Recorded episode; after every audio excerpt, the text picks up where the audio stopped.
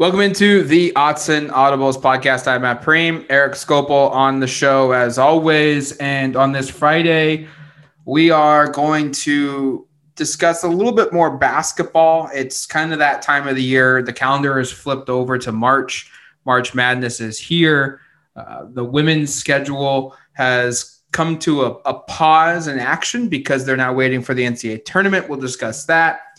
And we'll discuss also just how good is this Oregon men's basketball team, uh, one in which that has won uh, three in a row since uh, they lost to, excuse me, four in a row since they've lost to USC uh, uh, about two weeks ago.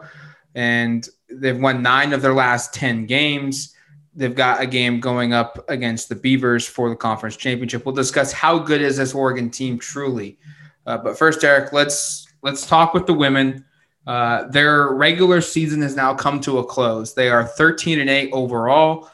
They have lost to the Oregon State Beavers now in a, a span of probably four or five days, I think, twice.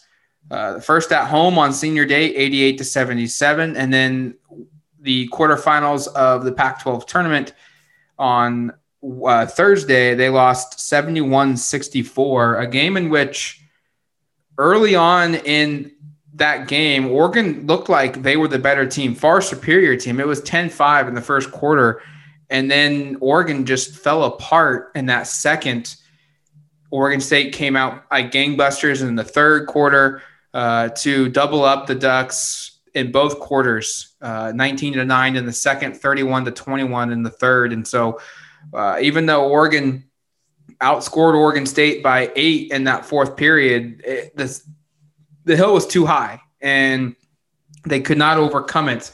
Um, I, I, I guess, Eric, where is this team at right now going into the NCAA tournament? I mean, you, you said a week ago, if not less than that, you didn't have a lot of confidence in them winning in Vegas. They, they did not win in Vegas. Uh, is this team in free fall?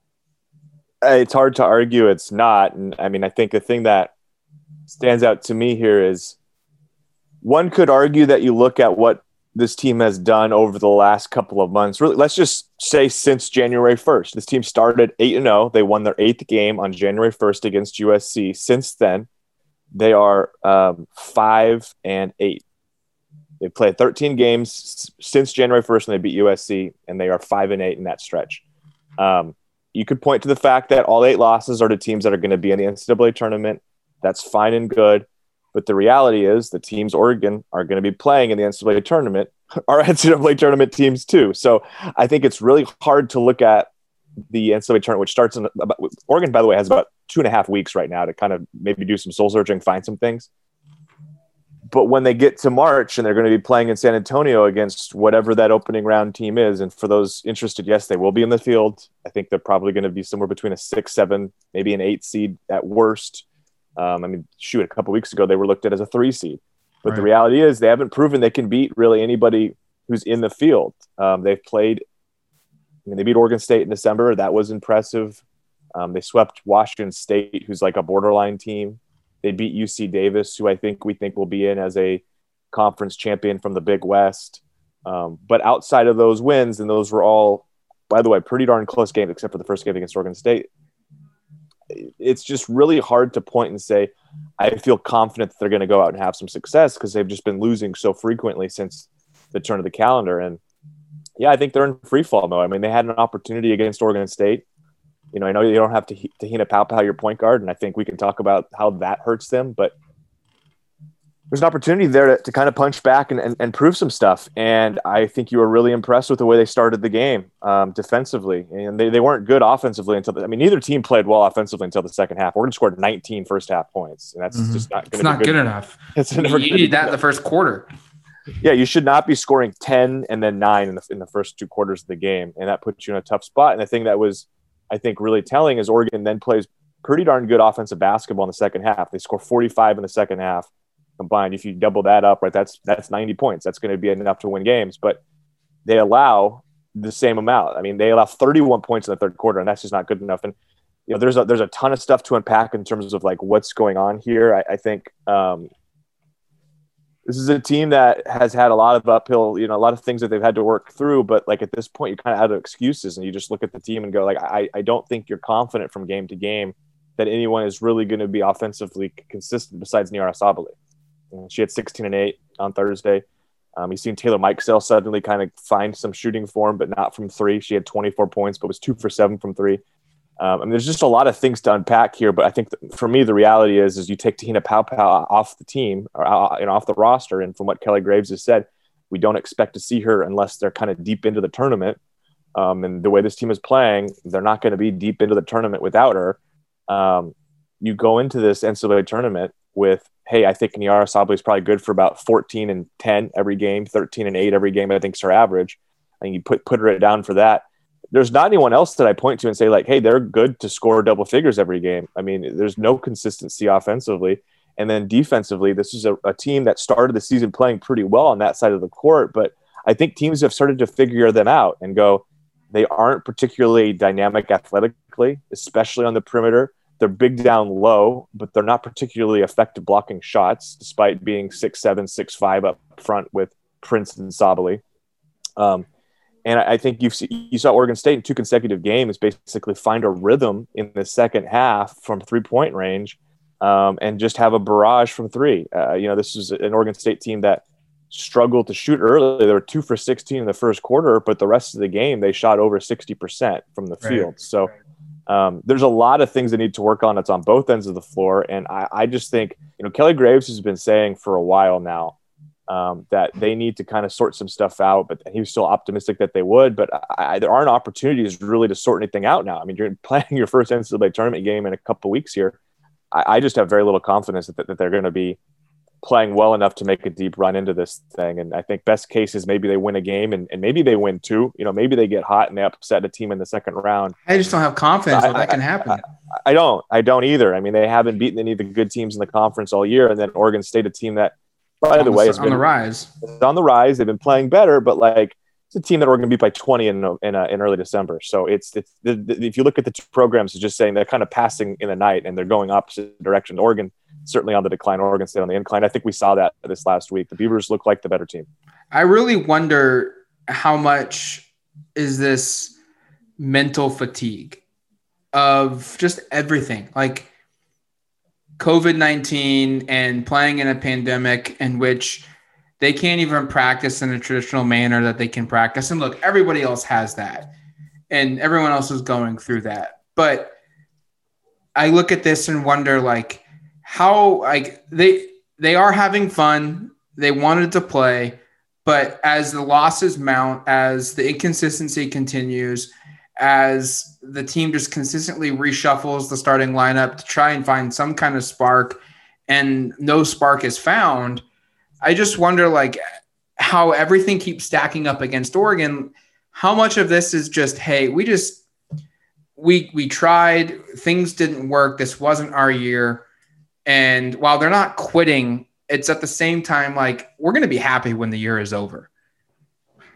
I they're not going to say it on the record, but I feel like that's probably the case. And I thought it was kind of telling. I asked Kelly Graves following the loss in the, in the conference tournament, kind of like what he wanted to do with the team, and he said he said like I didn't really thought that way, but he said I this was kind of comical. He said I'm going to go to Black Butte and kind of get away from everything because I don't want to be in Eugene bumping into the fan base because he knows that they're not very happy either.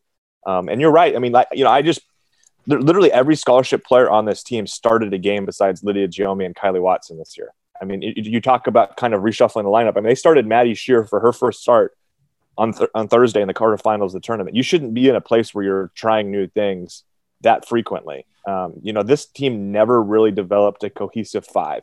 They had a cohesive four with Sabally, Boley, Paopao, and Mikesell. Those four started 17 or more games each that other spot. They kind of at certain times they tried to go big and place Sedona Prince there, and Angela Dugalic got a start. At other times they tried to go small and they started um, Sydney Parrish or Taylor Chavez or Jaz Shelley or then Maddie Scherr. They just never found what their best five was, and I, I think you can point to a lot of things. And I think you're right on terms of the mental fatigue of this team. And you know, I feel for all of these programs playing right now. Um, this has not been easy. Um, they have not been, you know, basketball is supposed to be fun. And I think one of the things that you you look back at Kelly Groves, Graves coach teams um, with Sabrina Ionescu and Ruthy Hebard and Sachi chemistry. They always had so much chemistry. They're always having so much fun. I don't think this team looked like they're really having much fun basically since December. And, you know, I think, I thought it was, you know, in retrospect, I, I didn't really think much of it, but, you know, Kelly Graves talked about in December that, you know, they sent their team home for Christmas break because it said the team was having a, a you know, a tough, it was just, they, need, they needed that, that, that kind of opportunity. jolt of seeing family.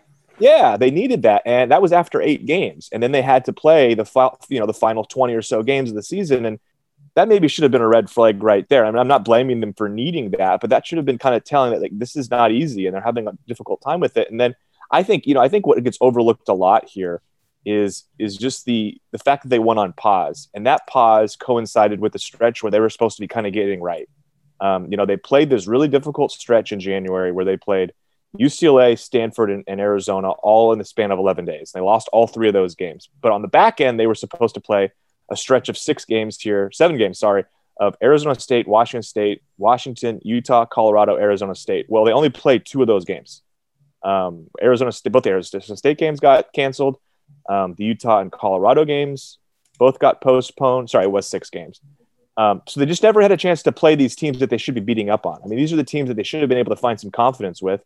And, and they games, generate some chemistry too. Yeah, right. And, and those are these important on court opportunities to develop and, and build something. And they never did that. They get a game against UC Davis, which again, they didn't play particularly well and then they lose that. They won that game, but you know, it was kind of like, okay, I mean, at least they got some reps together. And then they lost to Arizona. And then they, the game against Cal, Cal can't play that game. And Cal's the worst team in Division One that's the game that where they could have at least gotten some minutes, gotten some opportunity to gel. That game gets postponed. Then they have to play Stanford and UCLA back to back. They barely, you know, they almost beat Stanford. Then they get the, the doors blown off against UCLA. Then they get the game against USC where it's like, okay, they finally get this opportunity to gel and they play really well. And they win by 24 points. And you feel like, okay, maybe they found something.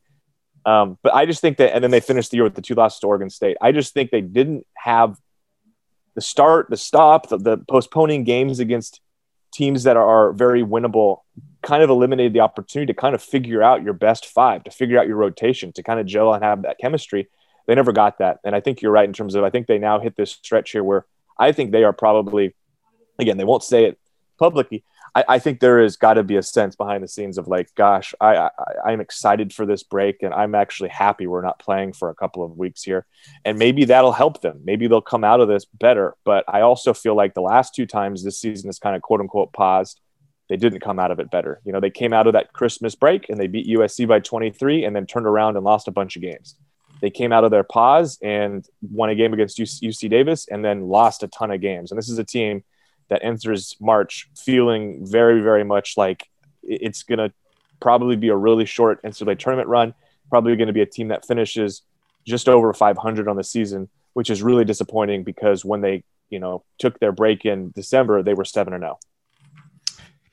We'll save the discussion for like where where is this team going into next season, but who is who is the best player on this team right now? And let's end it on a positive note. Who's the best team? Who's the best player on this team? And how can they, in a short manner, what's the what's the path that they're going to have to take to win a couple games in the tournament? Like, is it hey let's let's ride the play of of Nyara Sabally and and see what she can do as the focal point and just funnel everything through her or is it is it Erin Boley, the senior, maybe rising to the occasion with a couple games left in her career? Like, what, how who's the best player, and and what do you feel like is their path to success if they're if they can get it in the tournament? I think it's Sabally. Uh, she leads the team in scoring and rebounding. Um, you go pull up the stats. She's a double figure machine scoring. She's extremely consistent. She's had one game since well, she's had three games all season. She hasn't scored in double figures, in one game since December nineteenth. Since that's been the case, I mean, so that's that's like the core of the season. She's been a double figure performer, and I think she is the player that they they want to run the offense through in the post, and I think she's been pretty effective down there. Now she has her faults. She tends to get a little excited and rushed when she's against bigger players, and she has a tendency to to miss some shots she shouldn't. I think the first game against Oregon State, she missed 10 shots and probably I don't even know if any of them were outside the key. She missed some easy ones, and if she makes half of those, that game might be the other way, right? Um, I think she's their best player, and I think that's been kind of clear since the turn of the calendar that that she was the only consistent offensive player, and in part because her shots are all around the basket, and those are kind of you know it's easy. It's easier to score there than it is from the perimeter. Um, they I think you got to continue. I mean, let's put it this way: the two games against Oregon State, the time where they had a lot of success was when they fed Sabally and Prince around the basket, and I think that really is where their money is going to be made this year. And I think you go into the NCAA tournament thinking if you can play a team or a couple of teams that are a little undersized, and you can win down low, and you can score with Sabally and Prince at the po- in the post, and and kind of have some success there, that gives you a good shot. Now, I think what this team really, really sorely needs is something, just somebody on the perimeter to be consistent. And we've seen Taylor Mikesell in her last two games against Oregon State play really well. She's averaged 20 points in those two games. She's made over 50% of her shots from the field. She's still struggling from three, but that was really, I think, nice to see. And so I think like if Mikesell and Sabally can both be consistent 15 plus scorers, that gives you something. Now, the other, just the real issue here though is outside of those players, and I won't even say Mike Mikesell because she hasn't been consistent either. There's just there's no one you can point to from game to game that they're going to be offensively consistent. Like you look at what Erin Boley has done this season, and, and this is her last eight games: two points, seven points, two points. Then she had a couple nice games, 13, 16, and then four. Um, you you need a lot more out of your senior, and she just has not been consistent offensively. And I think this team just has to find it from three point range. I think it's been really, really frustrating. You just, you know, w- when the season started, it was this is going to be a tremendous three point shooting team, and they just haven't been that. You know, they they they very seldomly have found consistency from from range, and a team that touted all these elite shooters like. You know, Nyara Sabally leads the team in three point percentage. She's seven for 13. Nobody else is over 40%. Um, I don't think I would associate Sabally as like their, she's not a their three point shooter or even like a top three three point shooter. No, and she's not, and she's only taken 13 threes. And, and you look at the players that we thought were going to be marksmen from deep, and it was Erin Boley, and she's a career low 38.5. You took up, you know, Te-Hina Paopao was at over 40 most of the season. She ends at 39.5. Taylor Mikesell, who first game of the season, I think she was eight for 10. She shot 34% for the season. Um, Sydney Parrish, 37. That's solid. But Taylor Chavez, and these are the, you know, I think the two players that I think I won't say were most disappointing, but that I expected the more. Maybe they'll just say they were more the most underwhelming performers this year in the backcourt that I thought you needed something to steady was Taylor Chavez and, and Jaz Shelley. We talked in the offseason about how like maybe Chavez is going to step into a big role this year. And she went out and had a worse season than she had in the past. And I think those two players are, you know, Chavez, they both, they, these are the two best returning three point shooters in the conference. They both shot mid 45s last year. Chavez was 33% this year. Shelley was 31%.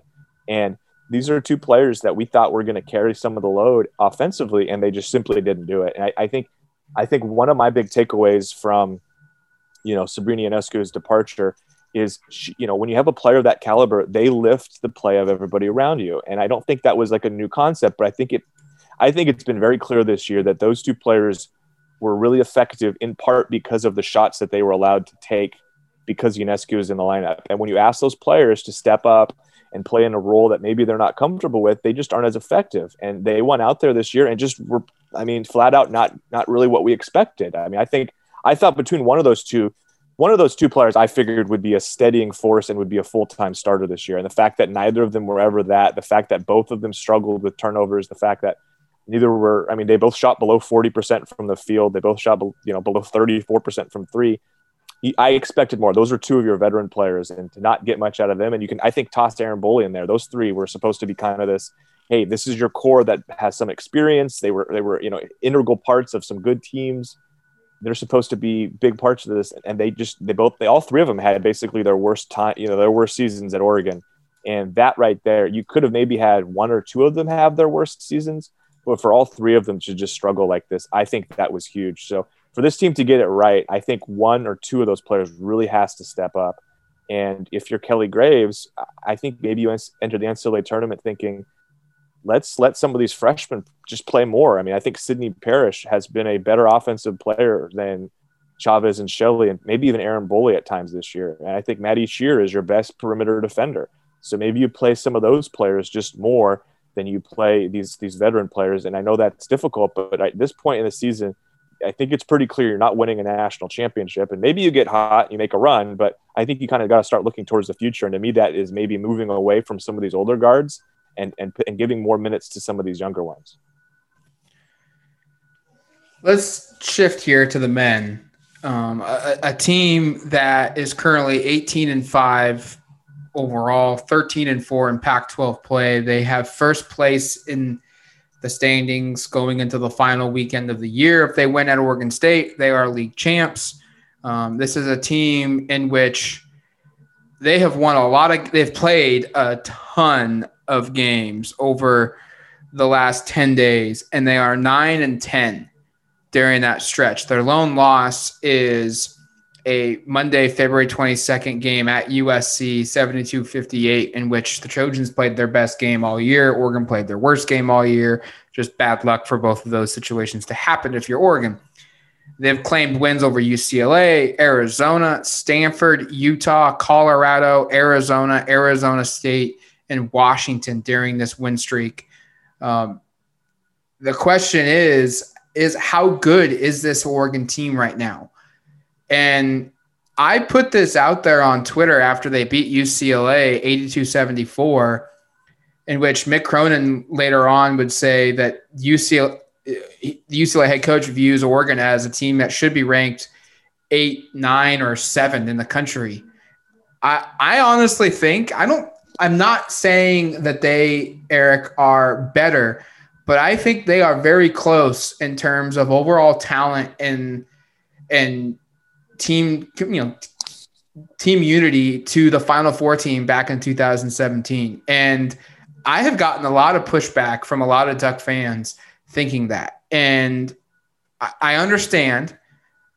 I don't, I think that 17 team is probably better, but I, I think this team could probably, if they played 10 games, I think they probably win four, maybe five of those 10 games. I'm going to give you Am I some crazy. I'm, i think you're a little crazy. I'm, I'm going to give you some pushback on that, and that's in part because of all the teams I've, I've covered. That's probably my favorite team aside from last year's women's basketball team.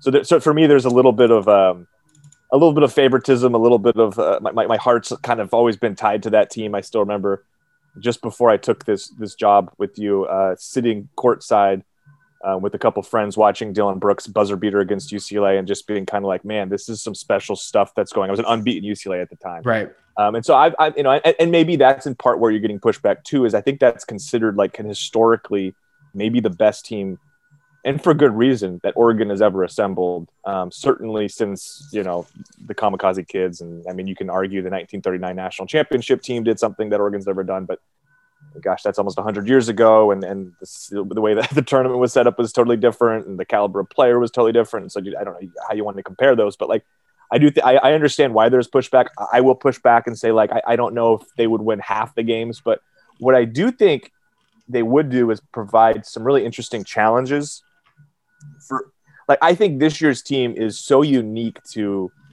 that team. That team that team was successful in part because of the versatility of the players they had in terms of like they had very defined roles. You had Payton Pritchard who brought the ball up the court along with Casey Benson. Both of them could shoot the three. Neither were really expected to primarily, um, you know, create their own shot. They were kind of like, you know, you, would set them. They the were corner. role players. Yeah, and, but and they played their roles really well. And then you had Tyler Dorsey and Dillon Brooks, who on the perimeter could just take over games. And Brooks did that for the most part of the season. And then in March, Tyler Dorsey took over and you had kind of this one-two offensive punch where one day Dorsey was hitting seven or eight threes. The next day, Dillon Brooks scores 28 points. And it's really, and, and some days they both were hitting. And when that was happening, they were basically unbeatable.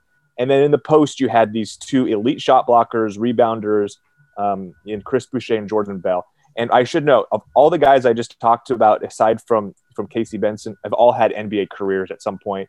Um, you know, Pritchard was a freshman, so like he wasn't at the peak of of what he became. So you can't. I'm not going to say like he, you know, he's not the he wasn't an NBA caliber player at that moment, but like he went on to become one. But, but Dillon Brooks, Jordan Bell, Chris Boucher, and Tyler Dorsey all went on to have uh, some sort of NBA careers, and, and Chris Boucher and Dillon Brooks are still having very solid NBA careers. Brooks is a starter. Boucher, Matt knows this because he has him on his fantasy basketball team, and he's just been mopping him up. Not to bring up fantasy sports, but we play fantasy basketball together. Chris Boucher has been one of your better players this year. Yeah. And he, he and he was he showed glimpses of that too. So I just looked at that team and thought like they had these very defined roles, and you felt really confident that like you had the three point shooting, you had the offensive uh, shot making ability from Brooks and Dorsey, and then you had these really great rim protectors and and Chris Boucher also could stretch the court and shoot the three. But like I just think you had so many different clear cut roles, and this year's team is really different from that. Um, and and maybe that's where they would pose some problems. I mean, like that team was like you had a six three guard, a six five guard, a six six six guard, and then you could go six nine six ten. This year is like six five six six all the way across the board. Um, and I, I think stylistically, if we're just we're not even talking about their accomplishments on the court, I think it would be very interesting to see these teams play. And this is where like I always think it would be really fun if if we could somehow make this happen and just like get these guys on the court when they're at the exact points in their career and see how they'd play. But but I digress because you can't. Um, I think the thing that to me separated these two teams was that the 2016-17 team had already had a couple of years to gel Yeah. and and build some chemistry whereas this year's team has had to kind of do it on the fly and outside of you know richardson and duarte no one else really has played together before this season um, and that year's that group's team aside from dylan ennis who was around the team but was injured didn't really have anybody they were and Payton Pritchard too, but they, I mean they kind of knew what they were already, and I, I think that's why I'd give that group the edge. I think they're more veteran. They came into the season with these expectations and they succeeded. And this year's team has come in with a ton of talent, a ton of versatility, and been really successful when they've all been together. And I think may, maybe that's the part that gets overlooked is that I think you could, I mean, you look at the two team successes and you go, man, that, that team was 16 and two in conference, 33 and six overall. This year's team is, is, is, is not quite as successful, but when this year's team has had all its guys, it's been right up there. So like, I, I think that 2016, 17 team, I, I still think I'd probably say they'd win like seven out of 10.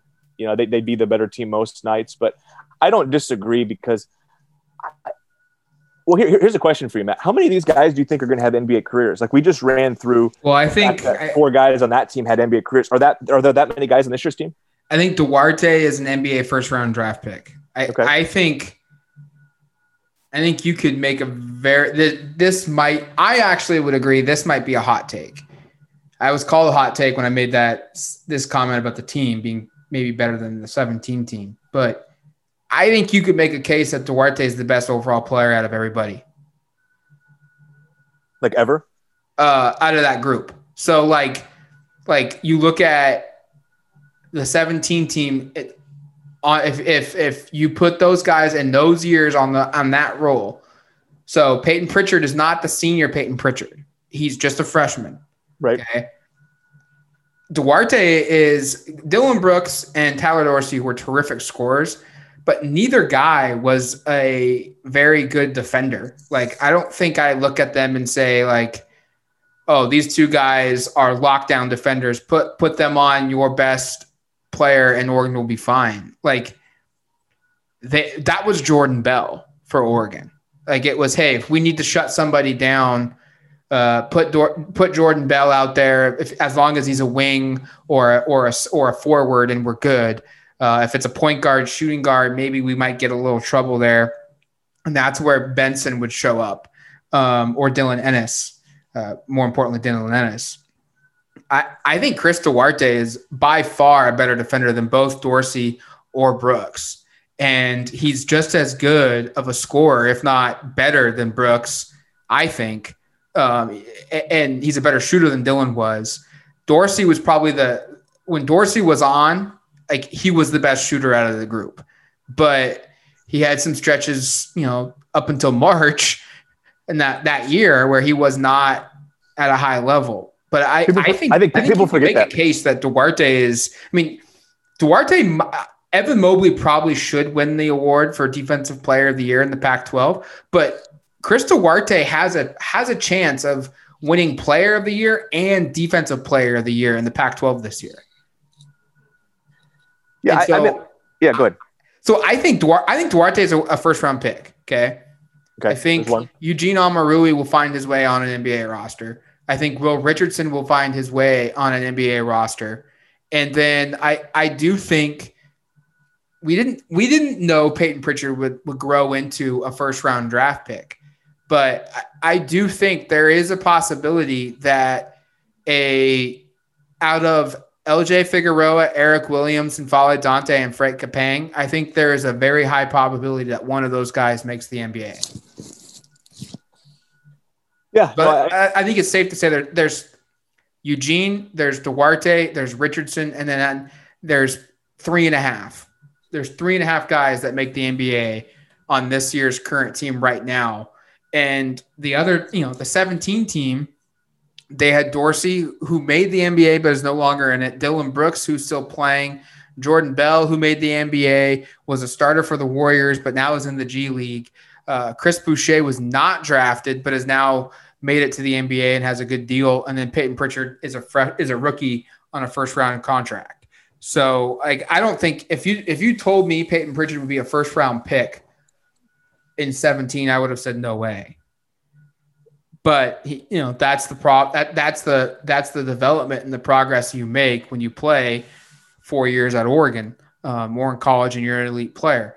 But I, this is why this is where I I say Oregon this year's team is is really good and is up up there with that 17 team because Will Richardson as a junior this season in my eyes is better than what you got out of Payton Pritchard as a freshman in 2017. I think he's a better defender. I think he's a better shooter. He's a better guy that, that can drive and kick than Payton was.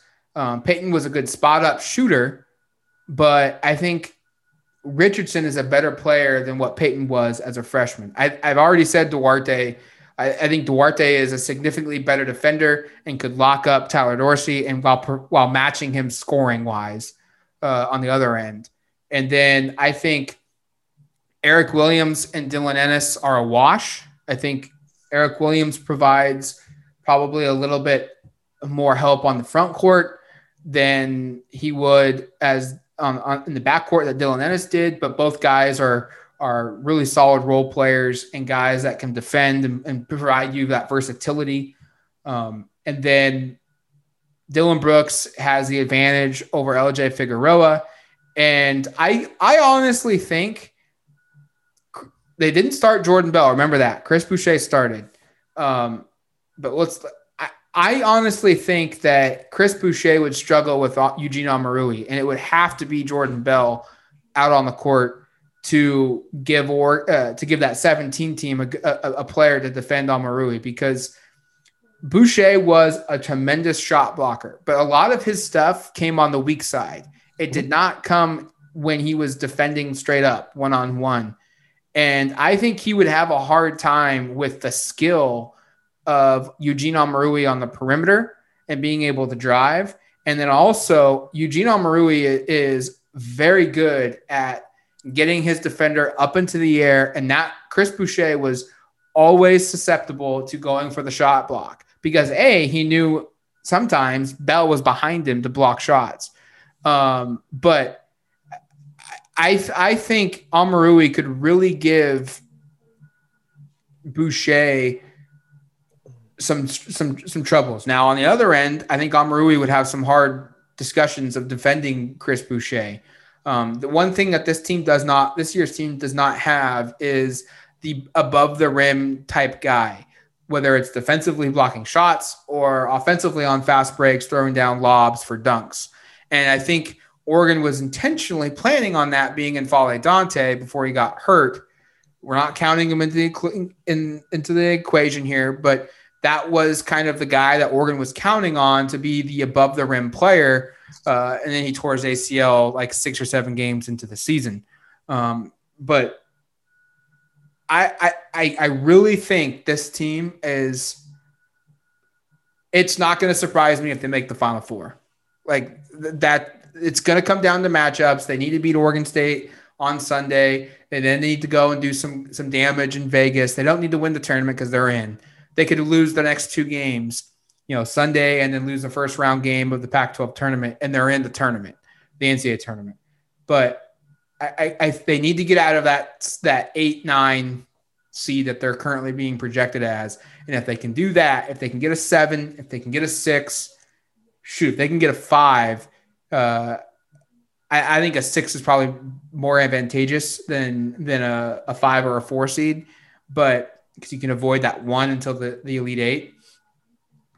But I, I think if they can if they can get out of that eight nine realm and play the one seed in the elite eight, they've and it's a one off game. They've got a chance to make the final four. I, I, I truly believe that, and they've got they're a terrific wing perimeter defense. They don't have the shot blocker, but they are really, really good. And this is part of the problem that the conference has is they they they don't have the exposure to showcase it. And they're not getting the reputation that they should be getting because they've hit their stride now.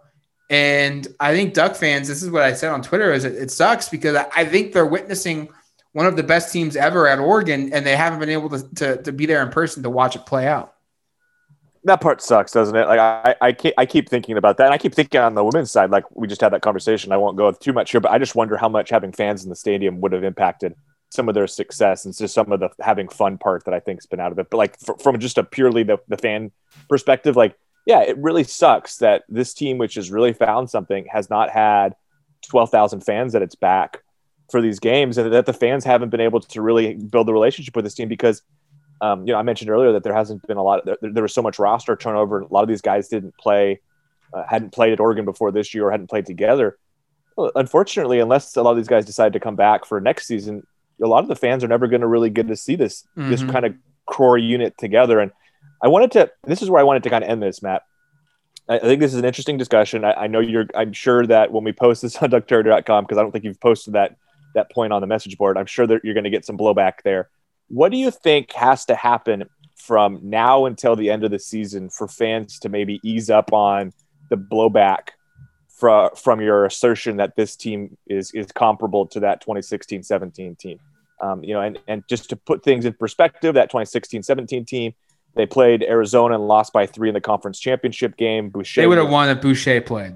Yeah, Boucher was unfortunately injured the night before against Cal. I still kind of remember all of that and how stunning that was, how much of a gut punch that was. And that team really felt like it was going to win the championship. And actually, for those, I mean, just to to make sure history is is right here, they went into the NCAA tournament. And I don't think not very many people thought they were going Final Four. I mean, I think mm-hmm. the sense was they might be kind of an earlier exit than expected just because of that injury. And then they outproduced and then of course nearly nearly beat North Carolina. And who knows, maybe they would have beaten Gonzaga in the championship. But um, obviously, that didn't take place. But like, so that so that 2016-17 team, they lose to Arizona in the conference championship. They win four straight games, go to the Final Four, lose by one to North Carolina um, in the Final Four. What do you think would have to happen for this year's team for the conversation to shift and for people to say, "Hey, Matt, you were you're actually onto something a little bit before I saw it." Um, do you think they have to make the Final Four? Do you think it has to be a special run, or or kind of what do you think needs to take place for people to be like, hey, actually, this guy was kind of onto something. He wasn't as crazy as I thought he was. Well, I don't think the Final Four is, is needed to get there. Um, in large part, a big reason why I think you're you're spot on that the 17 team a had the familiarity. You know, everyone knew yep. going in about Boucher, and they especially knew about Dillon Brooks, Tyler Dorsey, Jordan Bell, and Casey Benson. Um, there was a lot of excitement about Dylan Ennis because he was on the team the year before, tried playing, got hurt, granted a six year of eligibility. And then Payton Pritchard was kind of like the freshman that was going to be the big superstar down the road. And so, and he was a local kid too, which yeah. brought excitement there as well. This year's team has, like you said, Richardson, Duarte from a, from just a connection to the fan base and last year, they were the second and third, you know, go-to guys on the team, and sometimes fourth or third because of Anthony Mathis. Um, Payton was always obviously number one. It also helped that that 17 team they won 17 games in a row.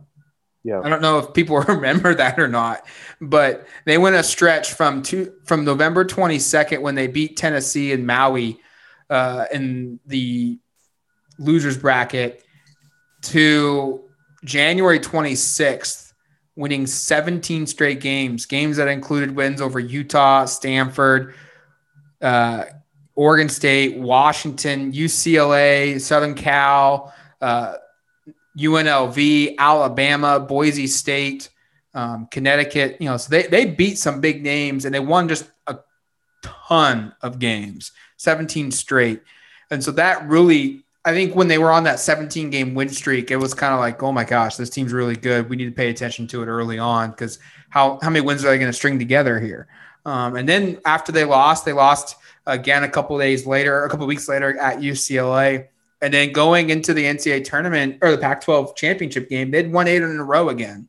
You know, they'd, they'd strung together a really good run. And you could legitimately argue if Boucher doesn't get hurt, that's a win. They've now won nine in a row going into the NCAA tournament. And going into that Final Four game, they would have won 13 games. You know, they won 12 of the last 13 going into the Final Four game. So I, I think what's it going to take for this year's team to to get there? One, they got to keep winning. You know, if if if if they go into this winning, you know, at Oregon State on Sunday, that's five in a row. You, you, you win three in a row in Vegas to win the championship. So you, now you've won the regular season championship. You've also won the conference tournament. They've only done that once under Dana Altman's time. They've won the league a, bunch, whether it's in Vegas or in the regular season, uh, but they've only done it, only won both one other time. And that was when they had the number one seed the year before in 2016. So I, I think you need to, you need to string some wins. You need to be, you know, eight no go, you know, winning winners of eight in a row going into the tournament. And then, it's it's getting to that second weekend, and I, I, I think to to really have the fan base thinking the same lines that I am, it's probably going to take a blowout win or two mixed in there. You know, they they they blew out. I don't know if blowout's the, the right term, but they won by double digits against Arizona. They won by eight uh, in a game in which they it probably should have been double digits. Um, when Oregon, you know, they just missed a couple late free throws to keep it there, and then UCLA added some garbage, you know, baskets in the last minute. But it that's what it's going to take is some games where they're in control late, and in the final two or three, four, five minutes of the game, there's no real like worry that that this game is is in doubt and that Oregon has completely secured it. I think if Oregon goes to Oregon State on Sunday and blows them out, and wins the league title on, on their rivals floor, that's going to go a long way as well. I got, I got one final thought here, Matt. Dana Altman better win Pac-12 Coach of the Year, right? Oh yeah, hands down. Like, and, and I, I bring this up because I was stunned. It's it's been so long. I know he's won three, right? But it's yeah. been five years since he's won one, and uh, it would be to me a real disappointment if they give it to anyone else. Like it really would. Like I, he's clearly the class of the conference every year he has them surging at the end of the season, and um, I would it, it, would be just bizarre to me if they gave it to anyone else. And I, you know, I, I know there are other good co- coaches in the conference and other teams that have played well. And I, I think like maybe you'd look at Andy Enfield at USC and, and you could give him a real look at that just because of the way that program has kind of played with some youth and the way Mick Cronin has responded at UCLA after losing one of its best players to a torn ACL. But like, gosh, this this Oregon team has had its back against the wall so much this season, and the way it's rallied this is one of his best coaching jobs, and I, I really hope the conference um, honors him. And, and, by the way, if he does, he becomes uh, the second coach in Pac-12 history to have, sorry, the third coach in Pac-12 history to have four um, Pac-12 Coach of the Years. He joined Lute Olson and Mike Montgomery, and in doing so, to me, I think he's already there. But really solidify himself, as, himself as one of the very best coaches the conference has ever had. I think he's the best coach Oregon's ever had. Oh, by. I, I don't even think there's any question. Yeah, I don't like not only just in men's basketball, but I oh. think I think ever in any sport. I think over the, yeah, I think the longevity there, right? I mean, like because you you can argue about what Chip Kelly brought the heart, you know, the height of his time, but he was only at Oregon for four years. Dana Altman's been here for over a decade, and he has been a consistent winner. It's really impressive. You just go pull up his his success and his win, you know, his season by season stuff here. You take out the the weird season after the Final Four year um, where they replaced everybody, and there was, I think, some real kind of like push pull of like who's the leader of this team? Is it Payton Pritchard? Is it Elijah Brown? Is it Troy Brown? Like what's going on? Maybe MiKyle McIntosh is the best guy. You take that season out. This is what he's done since 2012 13. Sweet, uh, Sweet 16, round of 32, round of 32, Elite Eight, Final Four, Sweet 16. Last year's team would have certainly gone further, and then this year's team. Um, the guy hasn't. Like, the guy's always won at least 10 conference games. He's won more than 13 half the time. Um, he is certainly just like like I said, like I think his career and it will it, some of this will be dependent on how much longer he coaches and if he's able to kind of get over if he wins a national championship, I think he really enters the discussion of and we should note uh, this this award it, it it is not you know John Wooden predates this award. The award is named after John Wooden. No one's going to touch John Wooden because I think he won 11 national championships at UCLA. Um, that's never going to be matched. But like in terms of the modern era, since like the mid 70s, he then I think enters the discussion with the Lute Olsons and Mike Montgomerys of like, is he one of the five best coaches in the conference history? I think he needs to win a title to get in the realm with um, Lute Olson. Lute Olson. Um, He's probably Mike already Montgomery. Like Yeah. part of me says yes, but if if I remember right, Mike Montgomery coached with sustained success at Stanford and then eventually at Cal for a really long time. Yeah, if I, looking at this, like Montgomery started in 86, 87, left Cal in 2004 and or left left Stanford in 2004, returned to the Pac-12 in 2009 and you know, NCAA tournament, NCAA tournament, NIT, NCAA tournament, NCAA tournament, NIT. So like he has almost 400 wins at Stanford and another 130 at Cal, a winning percentage of 70% with the Cardinal and a winning percentage of 64% with the Bears. Um, if if you're looking from a perspective of Dana Altman, his winning percentage is pretty good at Oregon. It's it's 71.9%. So I mean, he's in his I- 11th year right now with the comp with the team, and he's on track to go that way. Like I, I think it's just going to be, will he coach long enough to get there? Th- th- th- Yeah, I know we've now made this little short comment I had into a bigger one, but I think it's kind of interesting. I, I actually think those two are like kind of they're pretty comparable in terms of their careers. Of like they were very, very consistent. Like you- as you said, you look at Mike Montgomery and the sustained success. Like he literally he coached from 1993 all the way to 2003 at Stanford without losing, or sorry, with winning 10 or more conference games, and then every single season at Cal for six years did the same thing. Yeah. Dana Altman, like I said, has done that from 2011 to 2020. Now that's like, I, I think their careers have been actually kind of comparable if you just compare them. So I think really like I think if Dana Altman coaches close to as long as Montgomery, and that would require him probably coaching for another six to seven years. Yeah. Um, I think you can really start being like maybe he surpasses Montgomery, especially if he has some NCAA tournament success because Montgomery, for all the you know regular season success, had a couple lead Eights, had a Final Four, it never really broke through. I think Dana Altman has a chance here. I know we said this before in the pod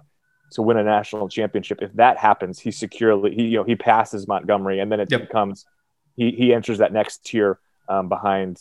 And maybe he catches Lute Olson at some point, but I think that would take a lot. Yeah, yeah. All right, that's going to do it for us here on the Odds and Audibles podcast. Thank you for listening. And until we talk to you next week, you have been listening to the Odds and Audibles podcast.